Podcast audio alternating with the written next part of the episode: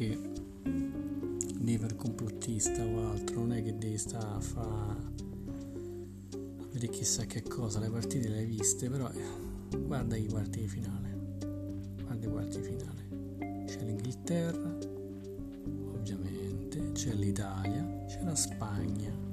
Chi manca? La Francia, la Germania, l'Olanda. Chi ci sta? Chi non manca? Allora, il discorso che facciamo qualche giorno fa, no? Che ti dicevo, tu vedi come vanno gli europei, poi mi dirai.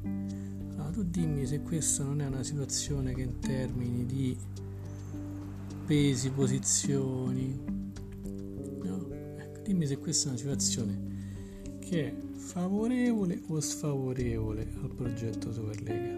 Tu mi devi solo dare questa risposta, questa configurazione che tu stai vedendo. Chi agevola? I tedeschi che fin dall'inizio si sono tirati dietro questa storia, i francesi che sono stati lì molto timidi, mm? mentre c'è l'Inghilterra che ovviamente coinvolge la maggior parte delle squadre, c'è la Spagna e c'è l'Italia.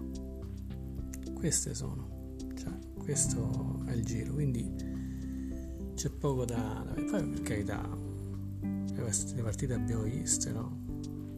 Cioè non è una questione che cioè non voglio dire che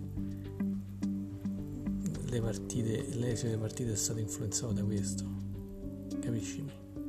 Però questa è la situazione che rispecchia i pesi e le posizioni in Europa capito? Questa è la situazione. Questo è. Io mi sono stanco vado a dormire è l'una di notte. Ho visto quest'ultimo ottavo con l'Ucraina che ha vinto sulla Svezia. E va bene così. Ora vediamo come vanno questi quarti finali però diciamo come dicono quelli giovani che parlano adesso amici miei amici tuoi amici miei quelli giovani. È la narrazione no? la narrazione è questa narrazione è che i paesi in cui la Superlega è nata e sta crescendo, perché ricordiamoci che non è morta ma sta crescendo, sono in quarti, nei quarti finali. I paesi che si sono tirati indietro, guarda caso, non ci sono. Questo è. E con questo carissimo, buonanotte.